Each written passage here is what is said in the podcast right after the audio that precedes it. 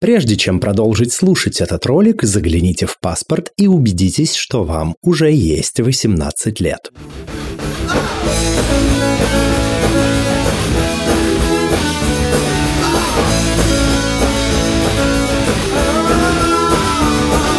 Всем квирного дня! Это подкаст «Громче» аудиоприложение к литературному квир-журналу «Вслух» и я его ведущий Лео Велес. В эфире этого подкаста с гостями и гостями мы беседуем о репрезентации, о литературе, о квир-репрезентации в литературе, о квир-литературе и о многих других важных и смежных темах. А сегодня наша гостья Катерина Мухина. Катерина, здравствуй, расскажи, пожалуйста, о себе. Привет, а, я писательница, а, пишу в том числе квир-тексты. Наверное, надо рассказать, где я работаю. Параллельно я работаю в театре «Мастерская» в Санкт-Петербурге, а, занимаюсь светом, в другом театре, театре «Рассвет», я делаю свет, там я художница по свету. Вот, в общем-то, все, что могу рассказать. Это чертовски любопытная тема, я думаю, мы ее еще коснемся чуть ниже, но сперва о твоем творчестве. Ты писательница, которая в своих работах репрезентует квир-персонажей. А почему тебе интересна эта тема? Потому что я сама отношу себя к квир-сообществу, и мне хочется поделиться, каково это быть мной, как бы это сейчас высокомерно не звучало, и в том числе, чтобы другие могли в моих текстах увидеть себя и понять, ага, оно так бывает, это нормально. Это замечательный ответ. Я задам следующий вопрос, который я задаю всем гостям и гостям, и каждый дает на него э, очень разный ответ. А что для тебя квир? Я думала долго над этим вопросом. Мне кажется, что квир — это то, что выходит за рамки вот этой вот навязанной нам с детства модели, что есть мальчик, есть девочка, вот все, ничего другого не существует. Но существует же, черт возьми, и существует дофига всего. И мне кажется, все, что выходит за рамки гетеронормативности, вполне можно называть словом квир. Честно, мне очень нравится это слово, и мне кажется, что принадлежа квир-сообществу, мы можем использовать это слово там, где мы считаем его уместным. Что же, нельзя не согласиться с а, таким а, комплексным и развернутым ответом.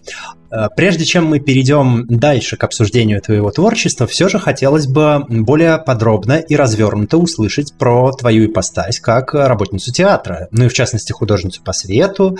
А, как так случилось в твоей жизни, что ты этим занимаешься? Это какое-то случайное, спонтанное событие или это последовательный, целенаправленный путь? Это произошло абсолютно случайно. А, как я думаю, все слушатели знают, писательская работа не приносит денег, только удовольствие, иногда страдания, но они, в принципе, окупаются. Поэтому возникла потребность в том, чтобы как-то, ну, зарабатывать себе на жизнь. И абсолютно случайно я нашла в Телеграме канал художника по свету, написала ему, он меня позвал на стажировку, так я попала в театр мастерская, а потом как-то закрутилась, и вот уже я там работаю, и сама периодически этому удивляюсь, хотя уже полгода, полгода я там нахожусь, и все равно периодически иду по театру, останавливаю себя и думаю, да, что, я в театре, я тут работаю, я занимаюсь светом. А, как-то так вышло. Мне на самом деле очень нравится, что противовес моей писательской деятельности, а моя работа в театре очень техническая и очень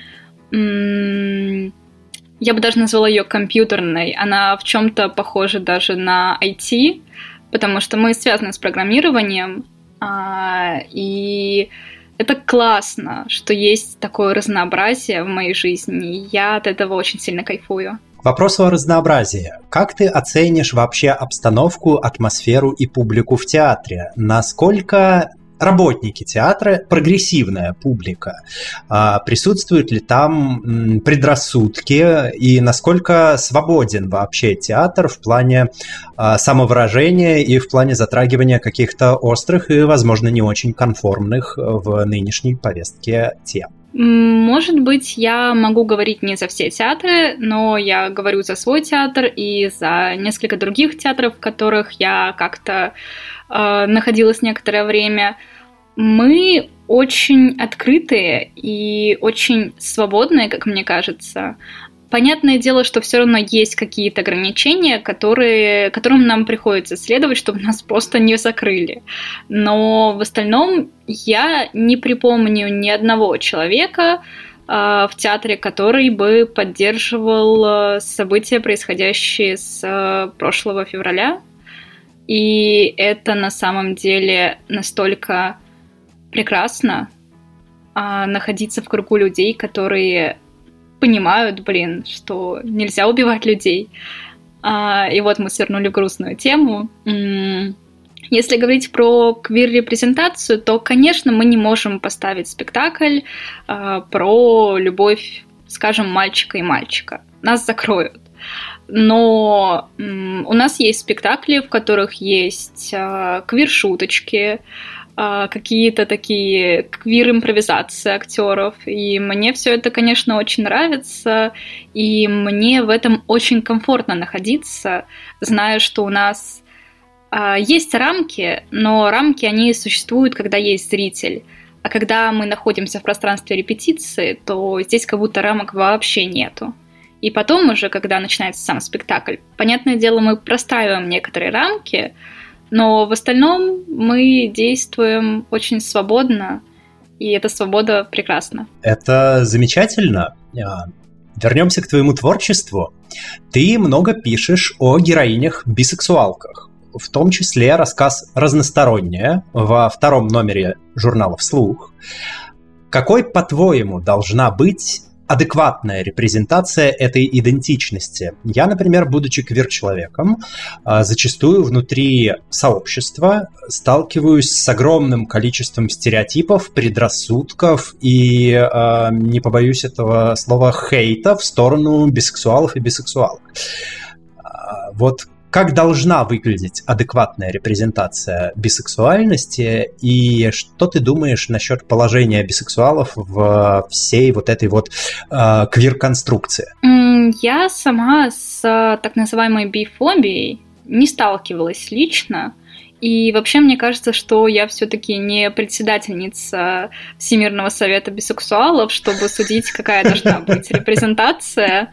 А если говорить про какую-то репрезентацию в кино или в литературе, то адекватная для меня это та репрезентация, которой я верю когда я читаю или смотрю и думаю, да, да, у меня было так же, я понимаю, как это. Вот, в общем-то и все. А есть какие-то критерии, по которым ты оцениваешь, насколько ты готова поверить в ту или иную репрезентацию? Может быть, э, какие-то особо запоминающиеся моменты или аспекты? Я думаю, это скорее идет изнутри, и в том числе как-то сочетается с моим собственным опытом, конечно же, потому что искусство субъективно и проективно но в остальном это действительно внутренняя игра в верю-не верю. Угу.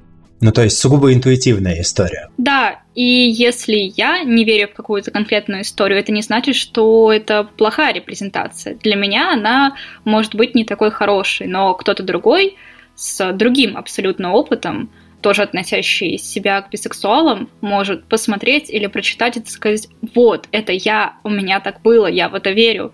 И это тоже абсолютно нормально. Угу.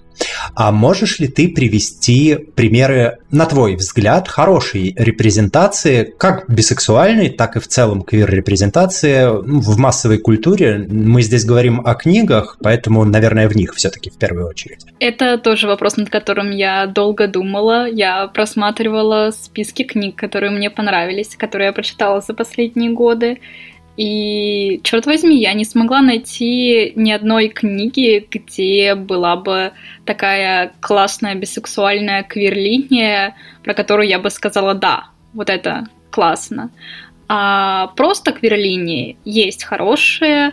Мне, например, очень нравятся такие произведения, как э, «Рана» Оксаны Васякиной, а, «Выйди из шкафа» Оли Птицевой – Сейчас я немного зачитываюсь с Сарой Уотерс. У нее есть роман «Бархатные коготки», И сейчас я как раз читаю ее другую книгу «Тонкая работа». Но это все не про бисексуальность.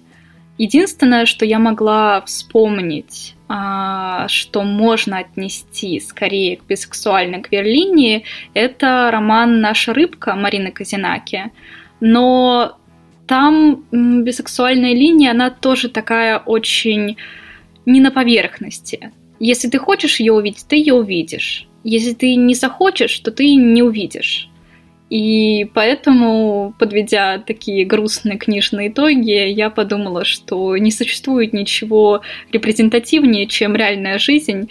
И я вспомнила про документальную книжку 1929-1939 «Любовь в эпоху ненависти» Флориана Ильиса, где э, известные личности начала 20 века, в общем-то, просто живут свою жизнь и абсолютно как будто бы не заботятся о том, какого пола их партнер. И это, с одной стороны, очень странно, что вот все было так открыто, а сейчас как будто бы мы стали более закрытыми. А с другой стороны, это предвоенные годы, и война как будто бы уже витает в воздухе, и поэтому все пытаются напиться свободы из последних сил. Не наблюдаешь ли ты некоторых параллелей с э, нынешней обстановкой вокруг? Mm, пожалуй, да. Я думаю, что до февраля я была намного менее храброй в каком-то текстовом выражении.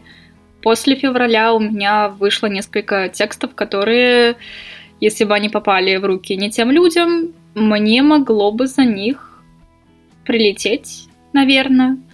Но как будто это перестает волновать. Ты думаешь, ну, я и так уже э, написала несколько текстов на эту тему. Ну, придут, так придут. Приходите, заварю вам чай.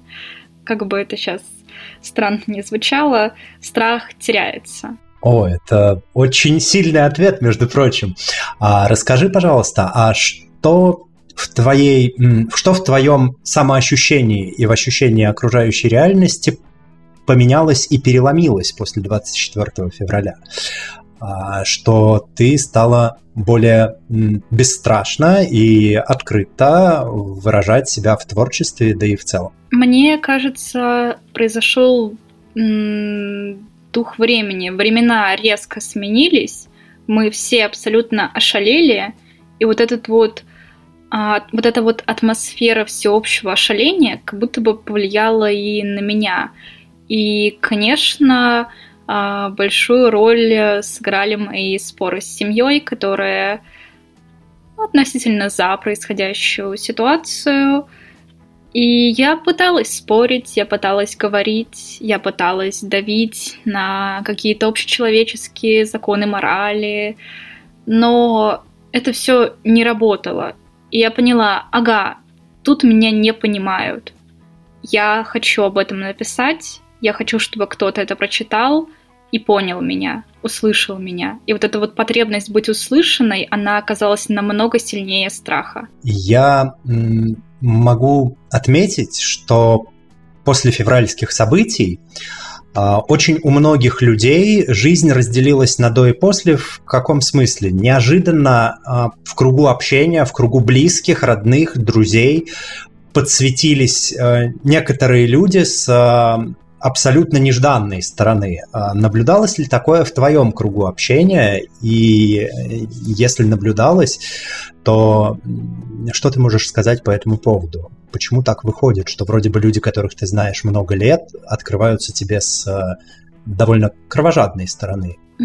Я про свою семью, мне кажется, всегда это подозревала.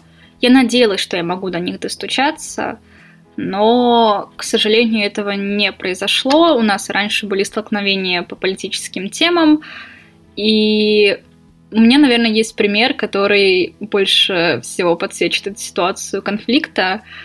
А, это было еще до февраля, по-моему, это была весна 2021 года, и я попала на свой первый оппозиционный митинг. конечно, у меня просто снесло крышу от э, людей, которые кричат, и вот вся вот эта вот атмосфера, это было очень наполняюще. И тогда я еще вела блог в Инстаграме, я решила все это снять в сторис, но космонавты решили, что мне не стоит снимать это в сторис, и мне пришлось от них убегать. И когда я убегала, я очень сильно разбила коленку, потеряла ключи от дома и вообще достаточно сильно перепугалась. Потом я еще из новостей узнала, что у конкретно вот этих вот были электрошокеры. И мне казалось, что вот сейчас я расскажу об этом семье, и тут-то они поймут. Тут-то они поймут, потому что я их любимая, и вот на меня чуть не напали – за ни за что. Но нет, я оказалась сама виновата, я оказалась э, нечего туда ходить, еще и ключи от дома потеряла, теперь замки за тебя менять. И вот тут-то я поняла, что ага, я не встречу здесь сочувствия, я до них не достучусь, как бы мне того не хотелось. Это довольно грустно, но, к сожалению, и такое тоже случается. Перейдем к более жизнеутверждающим темам. Когда ты выступала э, на фестивале Open Art, в анонсе ты упомянула гетерофлексибильность. Можешь рассказать мне и нашим слушателям и слушательницам, а что это вообще за идентичность такая? Мне кажется, сейчас а, скажу такую немножко крамольную вещь, а, я надеюсь, я никого этим не задену. В моем мироощущении это такая бисексуальность на минималках. Но я понимаю людей, которые хотят идентифицировать себя именно с этой идентичностью. То есть вот у нас есть э, спектр, у нас есть э, гетеросексуальные люди, у нас есть бисексуальные люди, у нас есть гомосексуальные люди.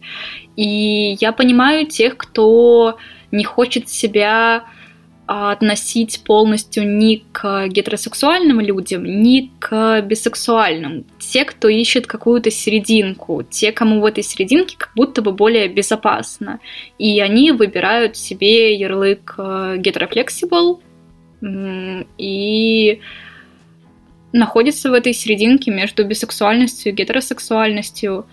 Я никого ни в коем случае не осуждаю, но я проходила этот период, когда я думала, что, может быть, я все-таки гетерофлексибл, может быть, я не бисексуалка. Потом я забила, и я поняла, что мне нравится определять себя как бисексуалку. Никто ко мне не придет и не скажет, знаешь, по-моему, ты какая-то неправильная бисексуалка. Вот, никому не придут. Нет, ну бывает, придут там в комментарии, могут залететь или что-то такое. Не слушайте этих людей. Как вам нравится себя определять, так себя и определяйте. В порядке уточнений. Я правильно понимаю, что гетерофлексибл — это что-то вроде по дефолту я гетеро, но би любопытный? Да, да. Мне кажется, что гетерофлексибильность, она примерно равна uh, be curiosity, как это у нас вообще по-русски, be любопытности. Угу. Понял, хорошо. Я просто в первый раз сталкиваюсь с э, этим термином, поэтому люблю в первый раз сталкиваться с новыми терминами, со мной это случается нечасто. Пополнять, так сказать, коллекцию э, и э, внутренний какой-то словарный багаж. У тебя есть ряд публикаций в, очевидно, гетеронормативных изданиях, вроде журнала «Рассказы» или «Звезда». Есть такое предположение, что они не затрагивают квир-тематику. О чем твои работы опубликованы там? И какие темы ты еще исследуешь в своем творчестве, помимо квир-идентичности? На самом деле это э, вопрос с подвохом для тебя, потому что как раз-таки мой рассказ в журнале «Рассказы», он э, один из, у меня их два вышло, один совсем коротенький микрорассказ, другой уже нормального рассказанного объема, и в нем как раз-таки есть квирлиния, более того, это квирлиния между двумя кузинами, поэтому я тут максимально на святое покусилась. А, но мне показалось, что в том фантастическом сеттинге, который я а, устроила в этом тексте, это абсолютно обосновано и абсолютно допустимо.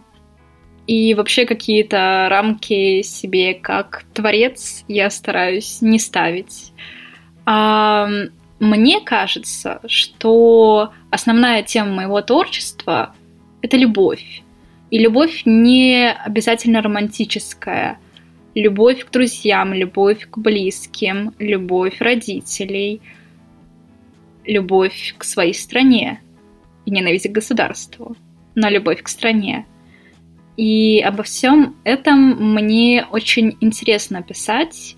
Например, мой рассказ в журнале «Звезда», он может показаться любовной историей, но на самом деле это история взаимоотношений дочери и матери, где дочь пытается вырваться из убеждений, которые ей всю жизнь навязывала мать.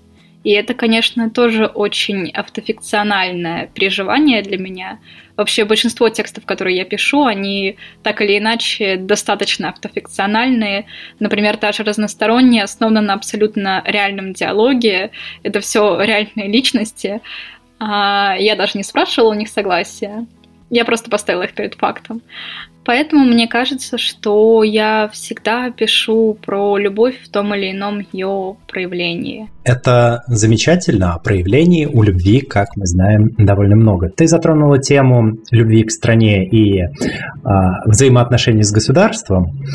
Как мы знаем, в декабре прошлого года был принят закон, запрещающий что-то, что чиновники называют пропаганда ЛГБТ и запрещающий это, что, чем бы оно ни являлось в их понимании среди всех возрастов.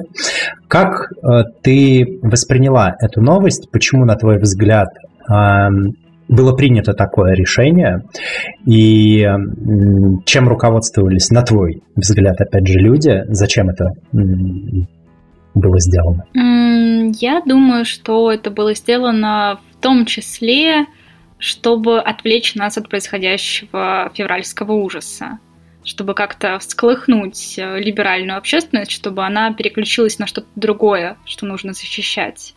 Но в основном я просто думаю, что это максимально зашоренные люди, которые считают, что должно быть только так и никак иначе. А все, что никак иначе, это нехорошо. А что нехорошо, то надо запретить.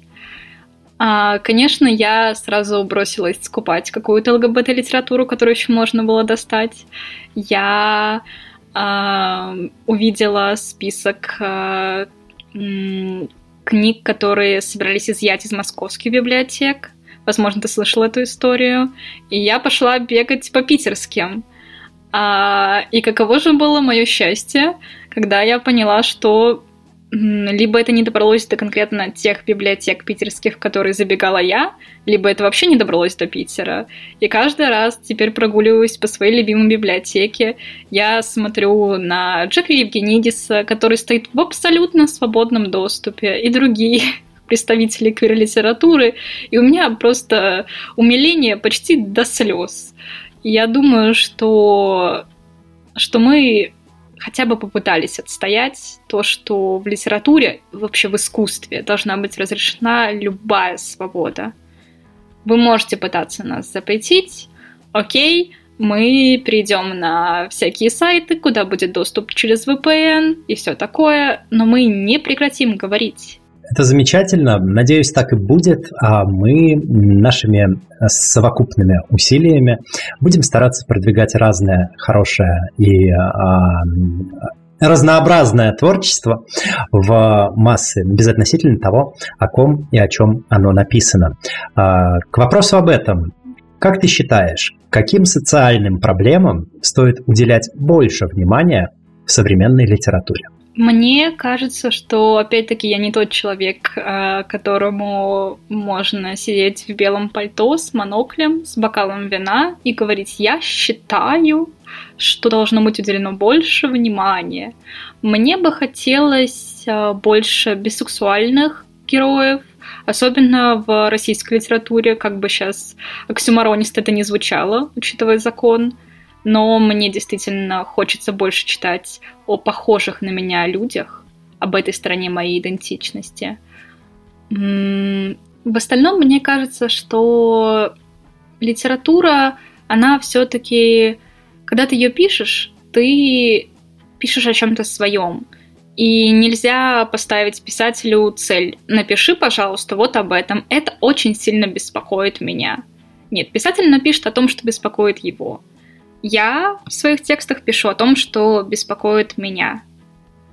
И, наверное, именно так литература и существует. Mm. А, скажи, пожалуйста, а как ты думаешь, вот ты упоминала, что из множества прочитанных тобою книг ты прям не нашла каких-то, где была бы классная бисексуальная репрезентация. А почему так? Почему так много книг с э, гей-репрезентацией а, и в значительно меньшей степени книг с э, би-репрезентацией, с лесби-репрезентацией тоже очень э, мало в сравнении с первой категорией. Как думаешь, почему? Лесби-репрезентацию я достаточно, достаточно часто встречала, ну, по крайней мере, намного чаще, чем би-репрезентацию. А би-репрезентацию я обычно видела, если совместить все это в один такой ком, то я видела ее так. Вот есть предположим, молодая девушка, у которой есть молодой человек, и вот у них все хорошо, но тут появляется другая молодая девушка, и наша первая молодая девушка смотрит на нее и понимает, «А, всю эту жизнь я заблуждалась, когда думала, что мне нравятся мужчины.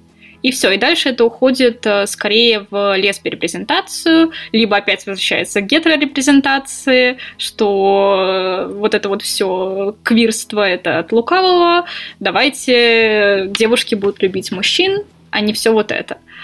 А, мне кажется, что хорошо написать о бисексуальном герое достаточно сложно. Сложно соблюсти вот это равновесие, когда одновременно ты должен дать какую-то гетеро любовную линию и одновременно э, гомо-любовную линию. И они должны быть равнозначные. И мне кажется, это челлендж, и я, честно, не вспомнила ни одной книжки, где для меня это было бы равнозначно, где я бы в это поверила. Ты читала «Три билета в кино»? Нет. Очень рекомендую. Попробую, попробую. Технически, строго говоря, это э, первый на моей памяти э, в современной российской печатной литературе э, роман про полиаморные отношения. Там девочка и два мальчика. Вот. Я к тому, что, возможно, возможно, тебе понравится. Я надеюсь, я поищу обязательно. А, вот опять-таки мы как будто бы не можем сделать одного бисексуального героя. Если мы показываем бисексуального героя, то он обязательно в полиаморных отношениях. Я абсолютно а, хорошо отношусь к полиаморным людям и немного считаю себя такой же, но хочется вот посмотреть на героя, который у нас один, и он просто любит и мужчин, и женщин. И это нормально. Дайте мне такую литературу, пожалуйста. Вот мой запрос к современной литературе. Будем надеяться, современная литература услышит твой запрос, и в обозримом будущем такие тексты э, у тебя перед глазами появятся. Было бы э, интересно тоже с ними ознакомиться. Расскажи, пожалуйста, писатель для тебя – это хобби или профессия? Я бы назвала это делом жизни – Профессия, как мне кажется, это то, что приносит тебе основной доход. А хобби – это то, чем ты занимаешься, чтобы отдохнуть. Я не занимаюсь специалистом, чтобы отдохнуть. Для меня это такая же работа, но денег мне это не приносит. Следовательно, это не профессия. И тогда как это назвать? Мне нравится называть это действительно делом жизни, такая неоплачиваемая работа, вечный труд – но при этом в этом труде для меня очень много удовольствия, потому что я люблю говорить, я люблю, когда меня слышат. И тексты очень хорошо закрывают эту мою потребность. Где еще можно ознакомиться с твоими работами? Я немного а, сама до сих пор в удивлении от количества публикаций текстов, которые у меня есть. И они все собраны у меня на таблинке, которые можно найти в моем телеграм-канале, например. Я надеюсь, мы сможем приложить ссылку, да? Да, можно даже рассказать, как называется телеграм-канал. Мой телеграм-канал называется Мухина жужжит, и мне кажется, что это очень смешно обыгрывает мою фамилию, от которой у меня было очень много комплексов в детстве. А потом я начала писать, и мне было лень придумывать псевдоним, поэтому я так и осталась э, жужжащей. А, вот, я публиковалась в «Звезде», которую мы уже сегодня упоминали, в журнале «Иначе», а, в литературном зине «Где-то», в... А, если говорить про такие немножко более оппозиционные публикации, то у меня есть две публикации в газете «Дикороссия», или Россия. По-моему, они Дикая Россия называются. Я точно не помню ударение, да простят меня э, создатели. И в а, издании, которое, которое запустила Ленор Горалик после февраля, а, оно называется Roar, а, расшифровывается это, кажется, как Russian Opposite Anti-War Resistance. И там есть мой текст. И я рада, что он там есть. И когда публикуются какие-то мои тексты, связанные с февралем, это как будто бы заставляет меня чувствовать себя немного более живой. Что я не просто винтик машины, я не просто живу в этой стране, я пытаюсь говорить о каких-то проблемах, которые я вижу, я пытаюсь документировать реальность, и как будто бы это немного спасает. Как будто бы я что-то все-таки делаю. Я все-таки не молчу. И это немного искупает а, мой грех нахождения в стране своей, который не должен быть грехом, но который стал. К сожалению. А что привело тебя в литературный квир-журнал «Вслух». Если бы я помнила, где я увидела Open Call в ваш журнал, было бы классно, но я не помню. Возможно, это было в чате сообщества Write Like a Girl, а, возможно, где-то еще, но к тому моменту я не сталкивалась с изданиями, которые выпускают именно чисто квир-тексты. И мне показалось это очень интересным. Я подумала, ого, то есть я могу писать а, тексты с квир-линией, и потом не сидеть и не искать а, издание, которое меня примет с такими, с такими текстами, потому что это бывает проблемой. Та же звезда, например, ну, я не могу представить, э, чтобы они туда могли взять квир-текст или текст, связанный с э, февралем. И я понимаю, почему так происходит. Это, конечно, все очень грустно, но я их никак не осуждаю. И я просто рада, что у нас есть такое квир-пространство, где мы можем высказываться и читать истории друг друга, понимать друг друга, слышать друг друга и как-то раскрываться самим? Мне на самом деле очень откликается все то, что ты сейчас говоришь, потому что я сам пришел в редакцию журнала примерно с такими же соображениями. Ну и вот э, до сих пор собственно, наш а, маленький уютный паровозик едет. Как бы едет хорошо, но неизвестно куда. Как и, как и мы все, как и мы все в этом мире. Дела шли замечательно, но неизвестно куда. Чертовски интригующе, что готовит нам завтрашний день.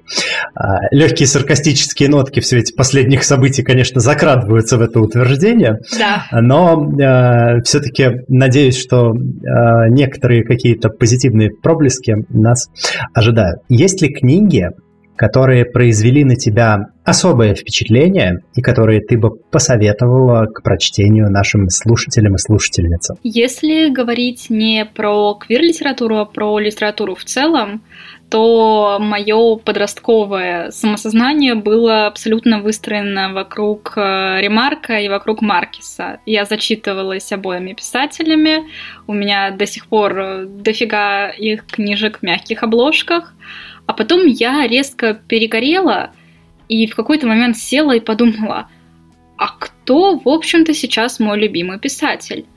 И я смогла для себя выделить э, трех любимых писательниц.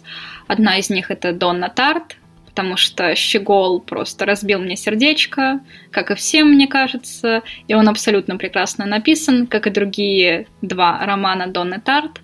Еще мне очень нравится Мариша Пессел за ее максимально постмодернистскую игру в литературу. Она как будто не пишет, а играет этим. За этим очень интересно наблюдать, и в чем-то хочется быть на нее похожей, конечно же. А из российских писателей, писательниц мне очень нравится Яна Вагнер, а, потому что она пишет так, что веришь каждому слову. А для меня это критерий, как мы уже выяснили. А, и мне это очень, конечно, нравится. У нее есть диалоги про Ван Гозера, про м- такой постапокалипсис, про апокалипсис в процессе, я бы назвала это так. Очень интересно было его читать, когда начался ковид. А, я читала его еще до ковида, и когда начался ковид, я подумала, ну что ж, если не сейчас, то когда? А, наверное, вот так. Все еще бывает, что мне попадаются какие-то авторы, которыми я зачитываюсь, но, пожалуй, вот э, тройка моих любимых остается тройкой моей, моих любимых. Если говорить про квир-литературу, то я, а, когда смотрела тот список э, книг, которые должны быть изъяты из московских библиотек и сожжены, был, был и такой вкидыш в новостях. Я не знаю, было ли это в итоге правдой. Но даже если их пустили на макулатуру, это все равно абсолютный кошмар. А, и я просто начала по этому списку бегать. Мне из всех таких вроде как основополагающих и классических квир-книг мне не слишком понравилась комната Джованни. Я вообще не смогла продраться через э, жареные зеленые помидоры в кафе «Полустанок». Просто оказалось это все не моей литературой, но я для себя наконец-то открыла Джеффри Евгенидиса, и его «Средний пол» мне очень понравился. И если говорить про адекватную репрезентацию, то мне кажется, это оно, потому что я верила, я ему верила, и у меня было ощущение, что автор сам это пережил, я не пошла специально гуглить, было ли такое в его жизни, потому что я хочу думать, что было, значит, я хочу так думать. Я не хочу знать правду. Спасибо. А я напоминаю, что ваша активность помогает продвижению подкаста. Вы можете поставить 5 звезд, сердечко, палец вверх, добавить подкаст в избранное, подписаться или оставить комментарий в любом удобном для вас порядке на той платформе, где вы нас слушаете. Спасибо. А сегодня у нас в гостях была писательница Катерина Мухина. Катерина, спасибо большое, что пришла. Спасибо, что позвали. Я была очень рада возможности поболтать э, вот в такой э, странной обстановке и знать, что все это записывается, и оговариваться, и запинаться, и знать, что все это услышат. А, мне кажется, что это было... Это первый мой опыт записи подкаста, и я надеюсь, что не последний, и я получила от этого огромное удовольствие. Замечательно. Будем надеяться, действительно не последний. А насчет того, кто это услышит, можешь не беспокоиться. Услышит все твои запинки только один человек. Наш звукорежиссер Александр, который будет все это монтировать и которому я лично передаю большой и пламенный привет. Спасибо, Александр. Я считаю вас лучшим человеком на Земле. Все. Это все, что я хотела сказать. Вот. Го- гостья гостья фигни не скажет, Александр. А, авторитетный человек, можно верить. А, Катерина, скажи, пожалуйста, а что бы ты хотела напоследок сказать нашим слушателям и слушательницам, подводя итоги нашей сегодняшней беседы? Возможно, что-нибудь пожелать? Я хотела бы пожелать быть честными с самими собой и принимать себя Неважно, что окружающие не захотят вас принимать. К сожалению, это нормально. Я считаю, что можно либо их игнорировать, либо указать им путь э, куда-нибудь, откуда они, я надеюсь, не выберутся, а, что тоже а, у нас нельзя материться, да? Можно, это 18 плюс подкаст. Так вот, можно послать их нахуй. А, или куда-нибудь еще. Любыми матными словами, которыми вы захотите. Боже мой, почему я не материлась весь этот подкаст? Можешь мой?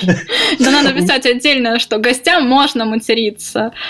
А, Мне кажется, что м- вы можете называть себя так, как вы хотите. Все это нормально, и не важно, что вам говорят. Вы можете не совершать каминг если вам по каким-то причинам некомфортно это делать. И это тоже нормально. Но главное, чтобы вы внутри себя знали, кто вы, и постарались это принять. Это может быть сложно. Для меня это тоже было сложно. Но я искренне надеюсь, что у вас хватит сил это сделать. Лучше просто и не скажешь напоследок. Катерина Мухина была в гостях нашего подкаста, а это был Подкаст «Громче» – аудиоприложение к литературному квир-журналу «Вслух». И я его ведущий, Лео Велес. Если вы наслаждаетесь нашим подкастом и хотели бы нас поддержать, пожалуйста, рассмотрите возможность сделать небольшой донат. Вы можете сделать донат любой комфортной для вас суммы. Можете ознакомиться со ссылками в описании, где будет вся подробная информация. Ваши пожертвования помогают нам продолжать делать то, что мы любим, и мы надеемся, что наш контент продолжит приносить вам радость и пользу. Спасибо вам за прослушивание, и мы надеемся на вашу поддержку. Всем пока, услышимся, всем чпоки.